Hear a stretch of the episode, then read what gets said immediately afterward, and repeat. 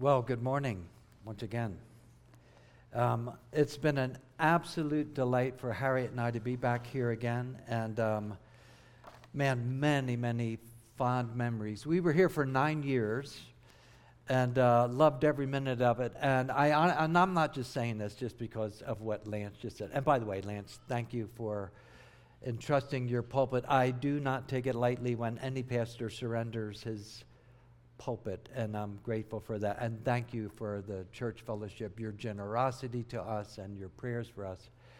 Um, the fact that um, this church was our home, we, I can honestly say with a clear, with a clear conscience that this, by far and away, has been was the best, most fun, enriching church we ever attended, and we have, have attended a fair amount of churches. Uh, super grateful for uh, our whole experience here. And man, you need to thank God for the pastoral staff you have. You are getting top notch teaching uh, from the Word of God by which you are able to grow. You know, and again, as I uh, let me let me call this up here. You know, as I was um, just again the, the songs uh, that we just sang, "Lover of My Soul," what an unbelievable Savior we have. Man, do not ever forget that He called you to Himself with eyes wide open as to who you really are and how needy you really are and how bad the bad news really is. And He still said, Come, I want you. Fully forgiven. Fully forgiven. You're not on probation. It's not a conditional suspension of a sentence. Paid in full, lover of my soul. That's one of the things I love about the Lord Jesus. He has an exhaustive understanding of me and still doesn't give up on me.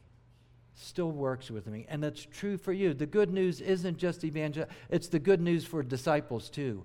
We're constantly going back to Calvary.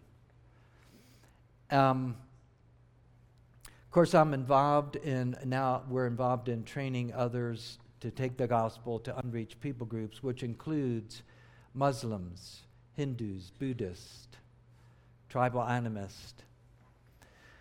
And I'm thinking to myself, the, the beauty of the glory of the wonder of the gospel and what we just sang about, and how unique, one of a kind, and nobody even comes close kind of a message.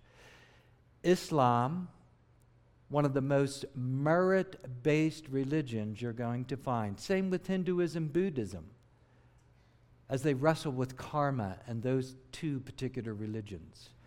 Striving, trying to merit, trying to earn. And it's not going to work. The bad news is as bad as it comes. And yet, the beauty and the offer of full forgiveness in the good news. Um, Lance and I were talking earlier this morning, and you know, I was reminded of the truth of the matter that the glorification of the glory of God is at Calvary. And yet in Islam, that gospel message is blasphemy. Because you're saying that the transcendent God, number one, actually became incarnate. That's blasphemy.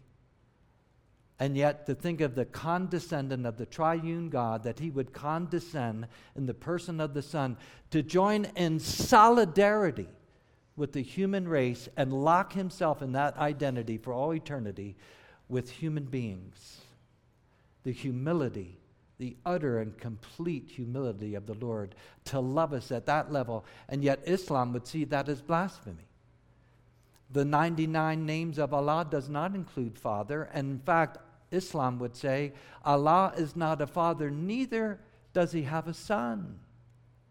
And yet, the Lord Jesus, in direct address to God, used father more than any other term, except on the cross when he was becoming sin for you and I, when he cried out, My God, my God, why have you forsaken me? As he's cut off from the Father, becoming sin for you and I, But then, after it is paid in full, he says, It is finished. And then he says, Father, into your hands I commit my spirit. The beauty and the wonder of the gospel, the incomparable goodness of the good news. Man, I hope, and my one desire this whole weekend has been to draw you to the person of Christ. I could care less about what you know about Harriet and I.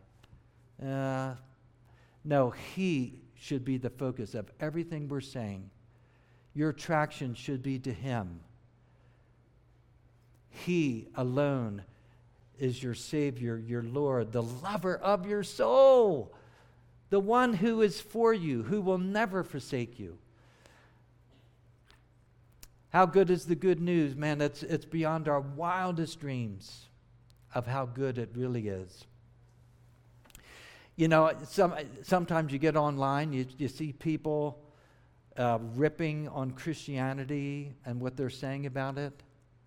The God of the Bible and Jesus, unrecognizable, whoever they're talking about, certainly, certainly not the one we find here.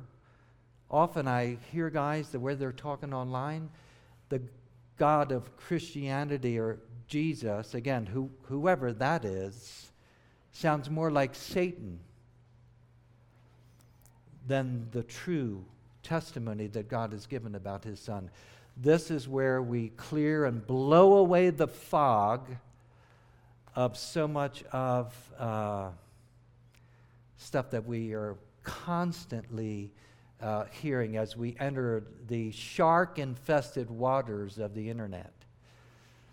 And um, anyway, th- that's my desire this hour as well that we, man, focus on the Lord Jesus. I want to talk to you this morning about um, being involved, yet as you are. And again, those ministries out in the foyer there and uh, others who aren't here and maybe aren't mentioned and so on. So many golden opportunities.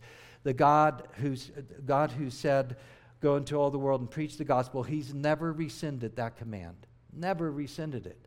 And so it is to the ends of the earth, to the end of the age. And my desire, hopefully, is to share in such a way that God may challenge you. I don't know where you're at in your individual walk with the Lord, but that you might humbly consider, Lord, what how might I get great, more, more fully involved, locally, globally, whatever He has for you, whether you're single, whether you're newly mar- married, whether, whether you're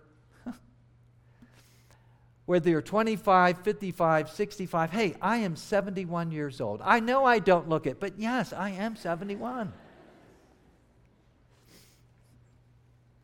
The students I, I talk about, hey, I, I tell you, I feel great. I do feel like I'm in my 40s. Well, maybe not my 40s, um, maybe like 50. I feel great.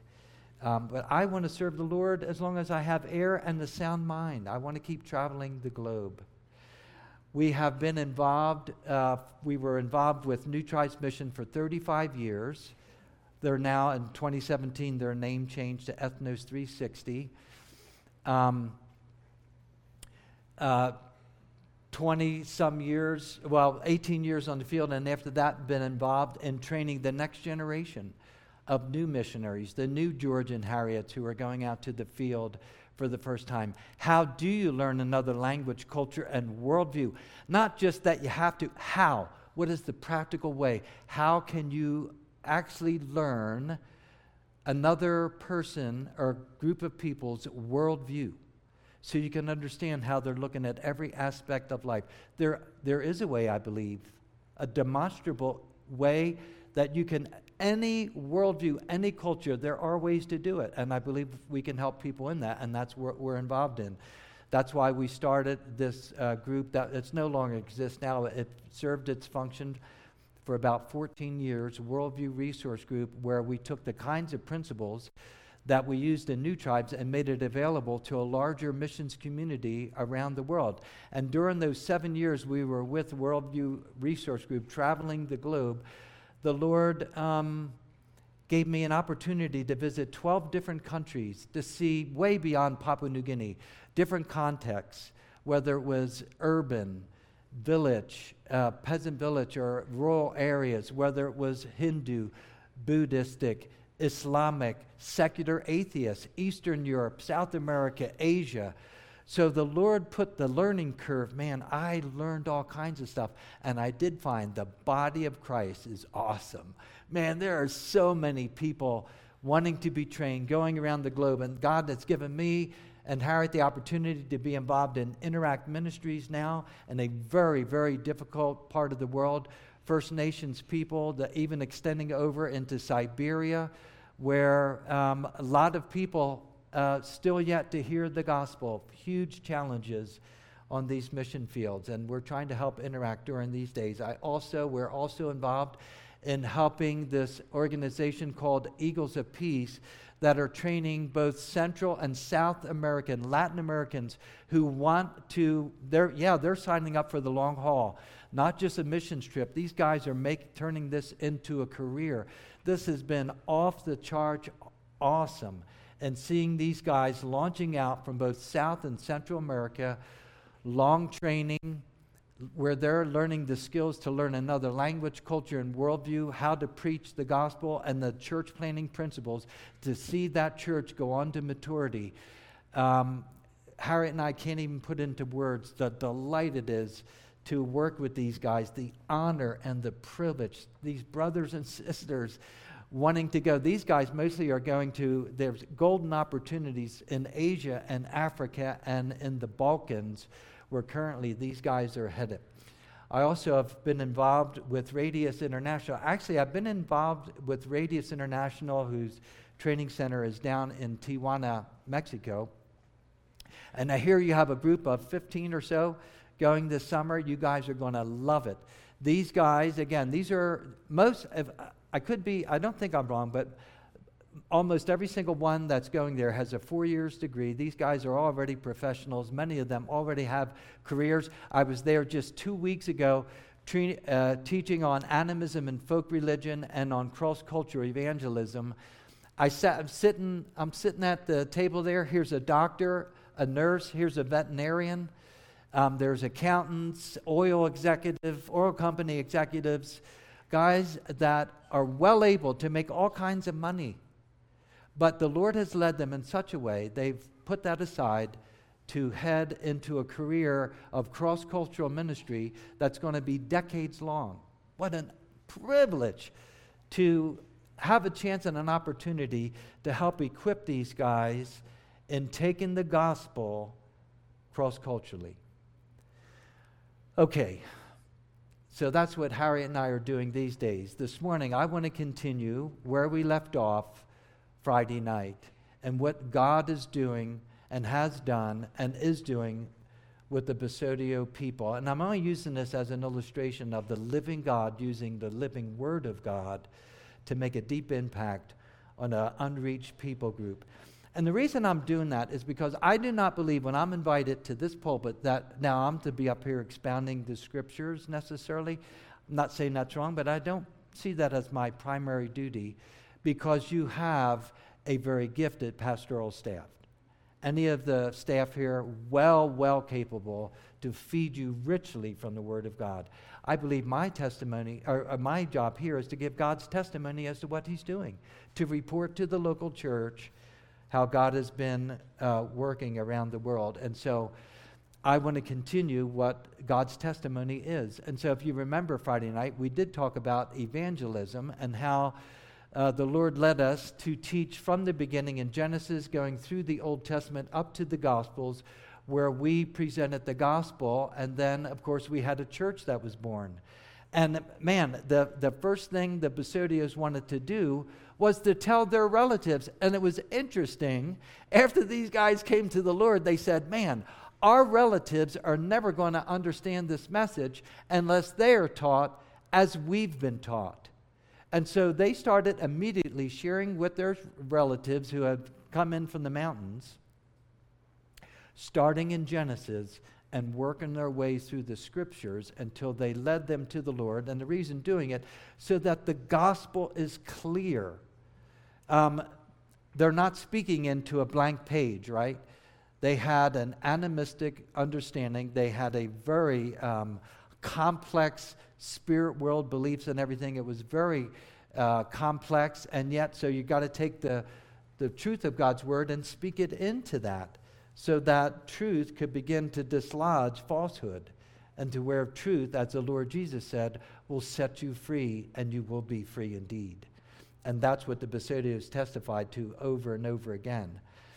So now, the reason we want to continue on, now that we had newborn church, the desire, as Paul expressed through the Spirit of God to the church at Colossae, and don't forget, when he wrote the book of Colossians, Paul's about 30 years deep into ministry.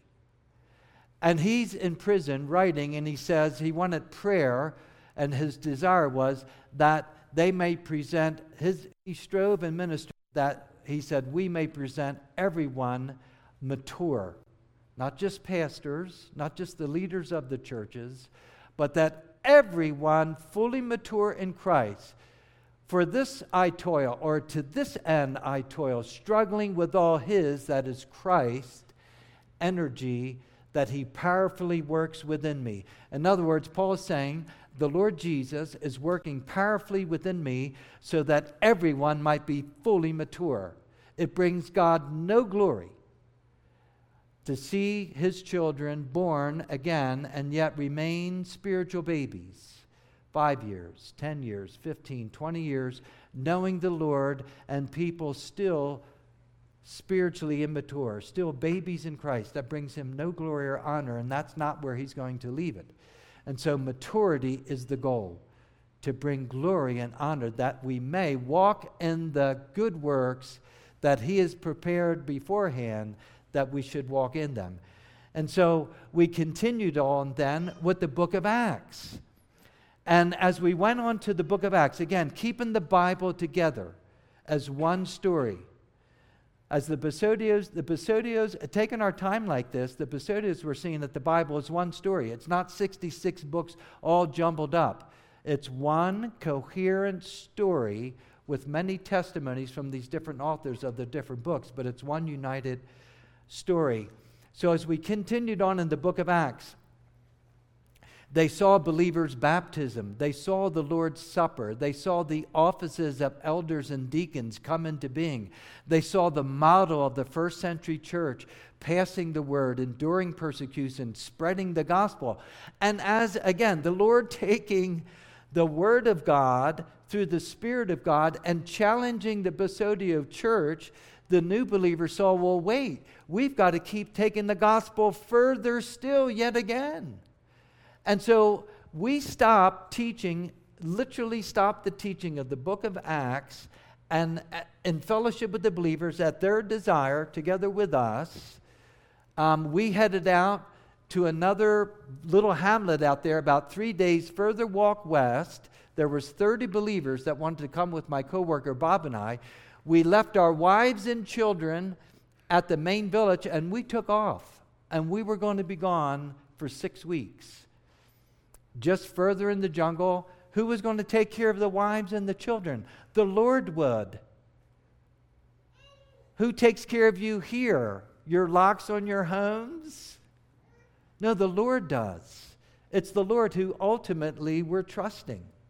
And so as we headed out, we got there, and there was like um, 28 people at this little hamlet site. These guys had come together. They heard we were coming to share this God's talk, whatever that was. They just knew it was an important message and had a deep impact on the Basodios at this village, and now we're taking it to other Basodios living at this little hamlet site. So we get there, and we start the very next day at their request. Guys, they asked us to teach them morning and evening, morning and evening, every day of the week, and once on Saturday. At their request, we were meeting 11 times a week. And the Basodia believers were now, who came, we went with, to this Hamlet site, they are co teaching with us now. Now they're proactively helping to proclaim the gospel to their own people at this uh, Hamlet site that was further away. As we continued on through the scriptures, when we got to the book of Noah, now here's another 32 that have come in from these out, outer regions. Walking two and three days walk away and now there's 60 of these people and there's 30 of us there's 90 of us counting the kids there's over 100 people crammed on this little hillside. This little hamlet was not meant and the gardens around it to feed that many people. So now there was a food quest on. And um, i remember our dear friend miley he was there with us. He's one of our pastors. He's one of the most humble godly human beings you're going to meet anywhere on planet Earth. So we're at this little hamlet site. Food, the food quest is on. There's not enough to go around. These guys, the believers, said, We'll just eat the crumbs. Let the 60 new people that have come, let them have the lion's share of the food. We don't want them distracted with hunger pangs. And so as we're there, Miley is together with us. He's co teaching with us. And Miley said this prayer, and we recorded it. And he said, uh, uh, Well, let me show you his feet first. These are Miley's feet. And the reason I'm showing you his feet, because the scripture says, How beautiful are the feet that bring the good news. I know where those feet have been for decades. Those feet have been over mountain after mountain in both evangelistic and discipleship efforts. Miley is probably one of the poorest human beings on planet Earth. Poverty at a whole new level you can't even begin to imagine. All his possessions would fit in any grocery bag you're going to use at King Soopers. But he loves the Lord Jesus Christ and he lives with eternity in view. The gospel says, uh, the scripture says that the gospel, the treasure of the gospel, is in char jars of clay. That's Miley. Well, the food quest is on, and Miley prayed this prayer, transcribed to the letter. Lord, we don't have a lot of food here, and it's hard, but please cause what little food we have to be sufficient for us. Make it feel like a lot in our stomachs. We didn't come here to eat, Lord but we came to tell those who've never heard so that they too might have an opportunity to believe on Christ. Lord, please cause the little we have to be sufficient for us so that we can keep going. You know, and I listened to that prayer, and I know Miley, a dear and precious friend. In fact, uh, we were just with him in, here in October preaching the Word of God. He's an unbelievable Bible teacher. The wisdom and the insight that God has given him over the years, unbelievable. He loves God. He loves the Lord Jesus Christ. You know what? Speaking of Miley, he, I went back on one of the trips. It just comes in my, I go back on one of my itinerant visits, and we're visiting the church, see how they're doing. Miley's one of our pastors now. And uh, over the years, gold's been discovered in them there hills. Australian mining companies came in and they discovered gold in our area and taught the Basodios how to pan for alluvial gold. So I go back on one of these visits, and Miley says, he comes in the house and he puts out his callous, dirty hand from working out in the garden. And he says to my coworker and I, we're there on an itinerant visit, and he says, Bob and George, do you, do you see this hand? And we said, Yes, Miley. We see that hand. He says, I don't want gold ever to touch this hand. And he said, Do you know why? We said, No, we don't know, we don't know why, Miley. He says, Because I know that if gold ever touches this hand, I'm only going to want more and more and more. And that will take me away from what God's called me to. And so I, and that's to take care of his people. So I don't even go near the creeks lest I be tempted. When I heard Miley saying that, I got to be honest because I had just left Colorado Springs. We were living here at the time, and I was only over there on an itinerant visit. It was like a dagger in my heart. Why? Because I had a rotten attitude toward my neighbor over there in Stetson Hills because he had a dandelion factory going on and dandelions were getting all over my lawn. It was like a wake up call. Good morning, George. Hello. Who's discipling who here? Yeah. Easy to lose perspective. Thank you, God, for using my late to rebuke moi, to rebuke me. Easy, isn't it? Had a Korean couple in our training in Missouri when Harriet and I were at New Tribe's uh, two year residential training program. And uh, this Korean couple who had come from Korea, South Korea, to do training at the Bible school and then through there. So they were in the States like five, six years getting training.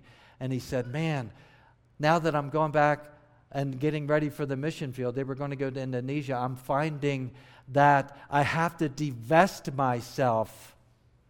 He said, I've taken on the American mindset. He says, You, really, you guys really like to collect stuff, don't you? He just thought, he just was talking about the materialistic mindset that's so easy creep in on us. It's not, it's not wrong to have things, it's, it's, it's, it's when things have their hold on us. You remember the rich man? You know what? The rich man, right? He comes, hey, what do I have to do? The Lord told him to let that stuff go, and he went away sorrowfully. You know what? Even there, if you read one of the synoptic gospels, when the rich ruler comes to him and he's going to tell the Lord he's kept all the commandments, one of the synoptic gospels says the Lord looked at him and loved him. And he loved him. And the Lord knew what was in the guy's heart, and he knew what the guy was going to answer. And yet the Lord loved him. And no doubt the Lord continued to pursue him. And so we did share the gospel there. And 42 of the 60 came to the Lord, and it included Manoah, a blind man who was carried two days' walk, literally carried in a string net bag because he couldn't walk, he's blind, over the mountains. And the guy carried him two, month, two, two days to where we were meeting so he could hear the gospel too. It also included a shaman. And I remember when we were going through here, he said he felt the demonic forces trying to keep him away from hearing the gospel and was asking us to pray for him during the preaching as we were sharing during those weeks. But he finally came to Christ, and after instruction in baptism and all that that meant, um, we actually had a baptism. So, so grateful for what the Lord has done. And then, of course, after the book of Acts with the believers and the churches, we went on with the New Testament epistles and the book of Revelation to, to complete the full Bible, right? The whole counsel of God, so that the believers could know and they could understand their new responsibilities this new identity they had, this new purpose. There were new desires, a whole new moral compass. The beauty of teaching the book of Acts, and we spent four months in the book of Acts. Paul the Apostle, Paul the Apostle pops out the book of Acts as a hero. And the, he, the Basodios gave Paul their undivided attention. So we get into Romans, man, they're all, they antennas up. What's Paul going to say? We're the Gentiles that he's preaching to. So, what did God have them say? It was awesome to see that and to see their respect for the Lord's apostle to the Gentiles. And they're keeping tracking. When you get into Romans 4, you're talking about was Abraham justified before by faith before or after circumcision? Basodios didn't have to guess, they knew the chronology. You get into the book in Hebrews, the one time sacrifice. All these t- things, it takes time to teach that way, but it pays huge dividends in seeing the church go on to maturity. As we got into the book of Romans, Hamiagu, again, the Spirit of God taking the Word of God, he just said, Man, I want God's Word to just keep filling up my heart and filling it up to overflowing. Hamiagu was the one, if you were here Friday night, that got up on that tree, step, tree stump and gave that public apology, uh, sorry, testimony of his confession of Christ, that he believed that the Lord Jesus had died for him. And I think I shared that with you on Friday night. And um, Quanawa, as he, we got into Romans 7, where Paul talks about the wrestling with, uh, with the sin nature and so on. And he says, Wow, the wrestlings that Paul went through, how I can relate to that. When will we stop using foul language?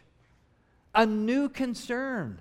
Yeah, God has a new way of life We finished Romans 8, and I remember walking out of there, uh, the meeting, and this really stood out to me because Miley, and this is Miley, the guy with the feet I just showed you, we're walking back to my house from the church building, and he says, George, I thank God when he points out needs in my life.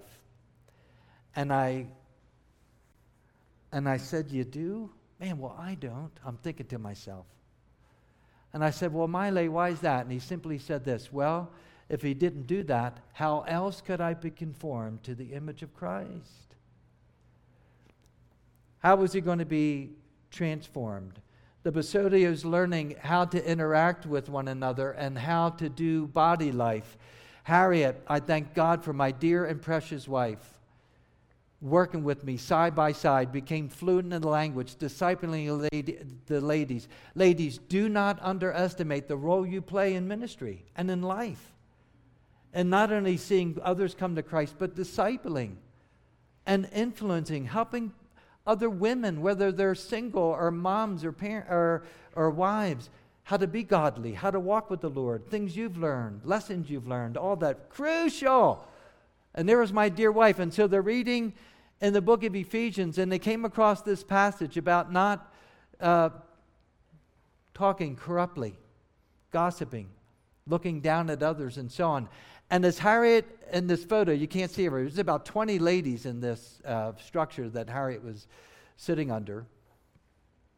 And um, the two ladies, they just stopped. And the one lady, after reading this, they just paused. And Harriet said she couldn't believe what she witnessed. And the one lady says, I, I've been gossiping about you, and I've actually been despising you in my heart. And I need to ask your forgiveness. And the other lady confessed the same thing back. And here they were, coming clean, as it were, confessing to one another right there, just on the spot, as the Spirit of God prompted these ladies reading truth. And then Harriet said, after they made things right with one another, they went on reading. Listen, that's a, an important principle, is it not? Is it not? Um, what is Satan's methodology? Divide and conquer. If he can make divisions in a church like this, man, that's what he's going to do. I was just recently over there, like I said, in September, October. Harriet and I went over for an itinerant visit. One o'clock in the morning, I heard, I heard some sounds in the, you know, it's pitch black in the in the jungle. It's not like there's city lights that are lighting up the place. It's pitch black, but I saw a flashlight going from one house to another.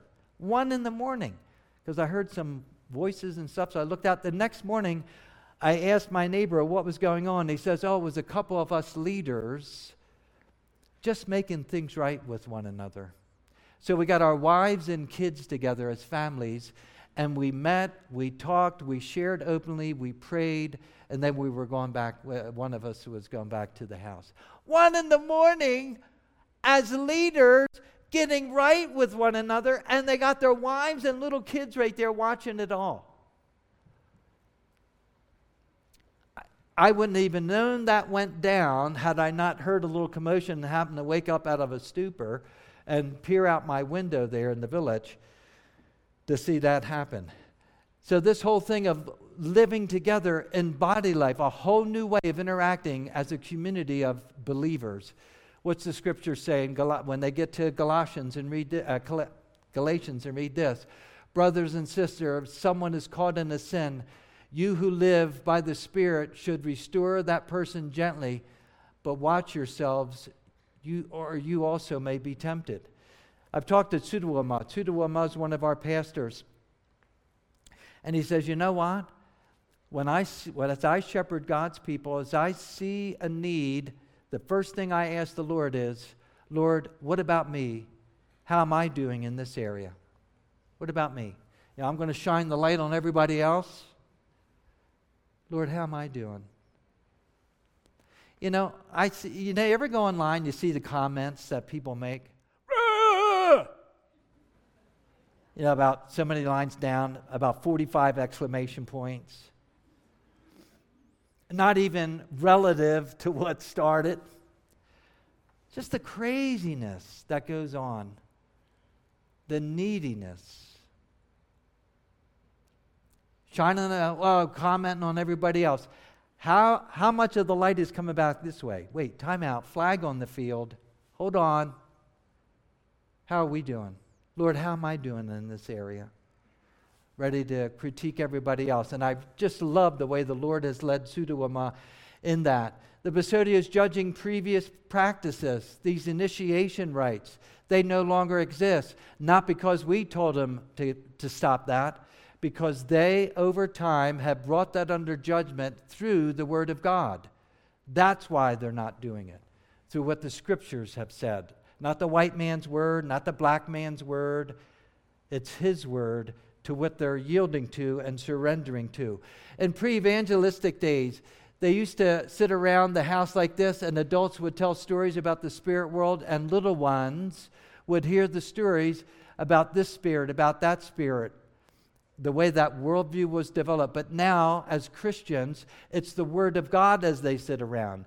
And now, as mom and dad are sharing, the little kids have a whole new story that they're hearing, a whole new set of worldview assumptions to help to give them an understanding about truth and about the nature of reality, as the scripture says. Fathers, do not provoke your children to anger, but bring them up in the discipline and instruction of the Lord. Men, leading your families, being mature, uh, not letting the wives do everything. Not that the mom shouldn't be involved in that, of course, too, but we should be leading, leading mature, godly homes where we're in the scriptures on a regular basis feeding our family and teaching our children and modeling the life of Christ. Um, the Basodias have even changed the way that their houses are made. Now, they used to live in these extended families. You go into one home, 15, 20 people in one house. Now they've broken it down to where it's just a husband and wife and, and their kids. Why? You ask them, why does the village look different? We want to teach our kids God's word. There's too much confusion when you got that many people in the house. So now we just want to have our family devotions. We didn't tell them to do that, they did that. So the, the gospel has even made an impact that the village itself looks differently. Harriet um, had this uh, dear friend, Donyaka, came up to Harriet uh, one day, and Harriet had been wondering where she was, and she came up to Harriet and she said, Harriet, could you help me? I have some, I, I, I need some help. I've been reading the book of Revelation. Harriet kind of started panicking. The book of Revelation, well, you know, wait a minute. I'm not so sure I'm ready to handle that. But the thing was, she read in chapter 2 this verse, and she was just coming to Harriet for help because she said she felt that she had lost her first love and she wanted to get it back. And so, of course, Harriet drew alongside this dear and precious sister and, and uh, encouraged her in the Lord through the very word she was reading. Again, working together as a team with my dear wife, and I was so grateful that Harriet dove, dove deep into the language and culture and the relationships. Um, we had translated more of the scriptures, and um, like we have completed the whole Bible, but in the meantime, the New Testament was done in 1989, and over the course of time, as we got more and more done, we then did a republication of the New Testament and more of the Old Testament because as much as we had done and were able to do at the time, we took this republication back to them and were distributing to the Basodios. And they had a celebration. And during this time of celebration, this dear sister in Christ, Bilamaye, comes up and she's got this big grin and says, George, look. And yeah? and she says, Look. And she walked me through what it meant on her face. He has delivered us from the domain of darkness and transferred us to the kingdom of his beloved Son, all through the shed blood of his cross. Yeah, getting the gospel out. The Basodios have spread the gospel to the ends of the earth, every tongue, tribe, and nation.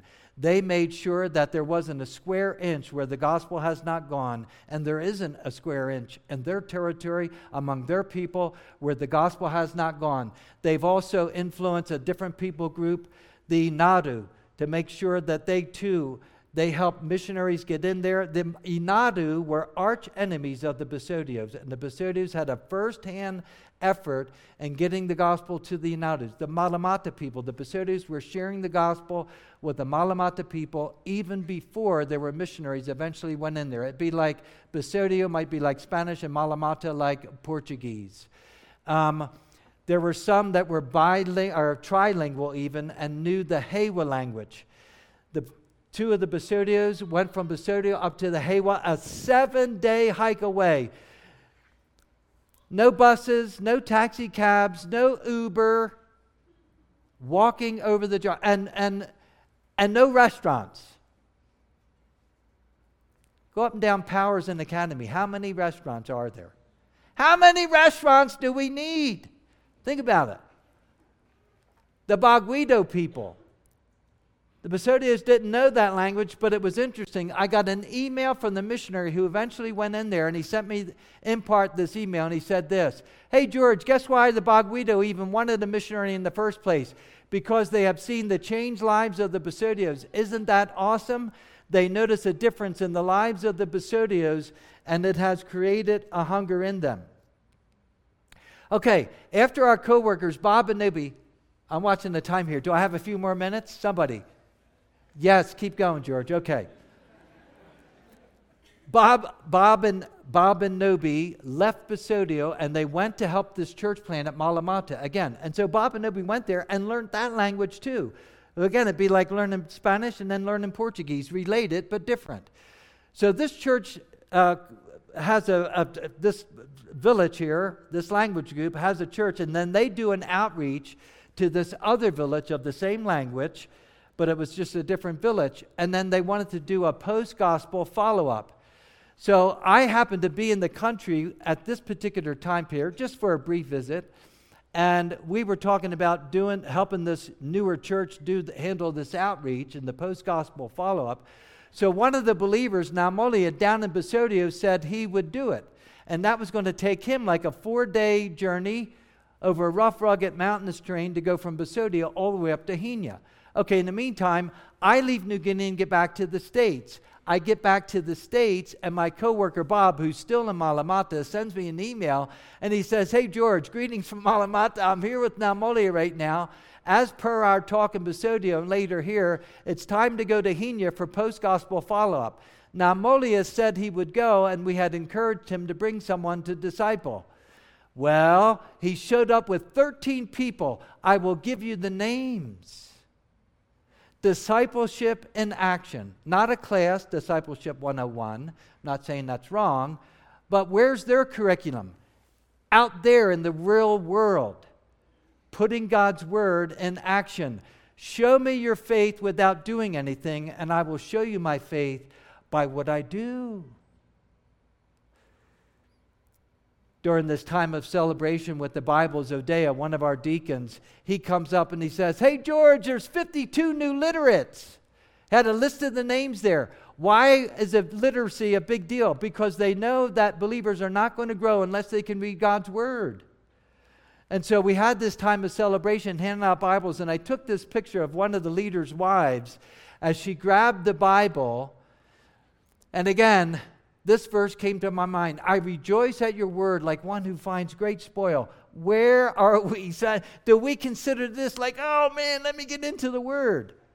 Or are we living online? How many hours online? Today's teen, it's recorded, it's documented, irrefutable nine hours a day, 63 hours a week.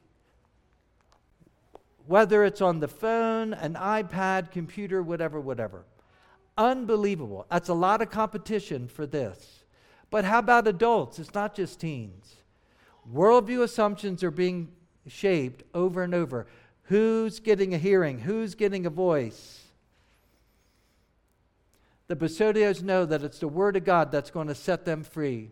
And the same thing for them is the same thing for you and I. Do your best to present yourself approved to God as one approved, a worker who has no need to be ashamed, rightly handling the word of truth. Man, guys, I train, I've trained millennials, now it's Gen Zers and stuff, and even older adults. I'm just being very candid. This is family talk, okay? Those that are coming in to be trained, their knowledge of the Bible is superficial. Man. Doing, I don't know, instead of putting on the scuba gear and going deep, it's almost like they're doing it on a jet ski. Huh. Man, we've got to be equipped. This has got to be the food for our spirits, as the same thing all those restaurants provide all the delicacies for the physical body. Someone once asked, anybody visiting this blog? Anyone checking out these postings? Anyone? Someone said that once. Indeed. I'm going to close with this that there's still over 3,000 language groups yet to hear the same good news you and I hear over and over, over and over, week after week. Think about it. Think the beauty and the glory and the wonder of the good news we sang. The Basodios, I believe, have done their best, are doing their best. They just did another outreach just like two weekends ago. I got a text, that, hey, be praying for the Basodios. They're going to be presenting the gospel at such and such a location. But how about us? This is a gold mine. Maybe the Lord would be speaking to you to take it to a whole new level. I have a final challenge I want to give you from Miley. Miley was asked, Do you have a challenge for the American churches? Because he knows that the truth of this, there's no way that anybody's going to be able to believe on the Lord Jesus unless you literally get up, go, leave behind whatever, at the Lord's direction, of course, and go and preach.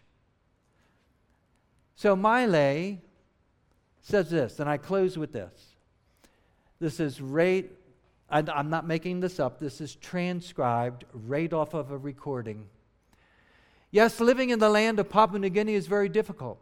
You living in America have life somewhat nicer and you have many various things, but you cannot allow yourself to be like living inside a prison regarding have, having such a life and many things. You in America have very many material things. You have money, cars, and various things. But you cannot be placing your confidence in those things or be lusting after them. But rather consider if whether you are thirsting for obeying God's word like you would thirst for water. Miley has a life that backs what he's saying. Decades. Decades. Again, his possessions fit in a little shopping bag. I'm saying these things to strengthen you and to help you. I'm saying these things to strengthen you. But you too, help us by praying for us here in Papua New Guinea as we work together in this difficult work. And we too, in helping you, will pray for you so that you will do God's work well. And when all the people in all the corners of the world have finally heard God's talk, and after Jesus comes for us again, and we were all finally together in heaven. What a wonderful, indescribable time that will be. Miley is the one that says, I don't even go near the creeks, lest panning for gold takes me away from what God has called me to do. Indescribable time. I saw a vast crowd, Revelation 7, too great to count from every nation and tribe and people and language. No one's excluded. Standing in front of the throne and before the Lamb, they were clothed in white robes and held palm branches in their hands. And they were shouting with a great roar. Can you imagine what that's going to sound like? Salvation comes from our God who sits on the throne and from the Lamb. Think of the paradox a lamb that was slain on the throne? Wait, what? What an unbelievable Savior we have. I just pray, I don't know what journey you're on with the Lord, but I just pray that you will yield to whatever He said, one step at a time. God leads by flashlight, eh? I don't see the future. I could give you fear stories. You want fear stories? I could give you fear stories. It's like putting on a suit with me. Fear seems to go with me no matter where I go. But he is able to enable in the midst of the weakness. He does the flashlight one step at a time. You don't have to have a searchlight where you got the next five years lit up, right? Trust him. All right, my dear friends, I've gone long enough. Don't look at your watches. You only get a bad attitude. But anyway, let me let me commit our time to the Lord here, and we'll ask the band uh, to come up.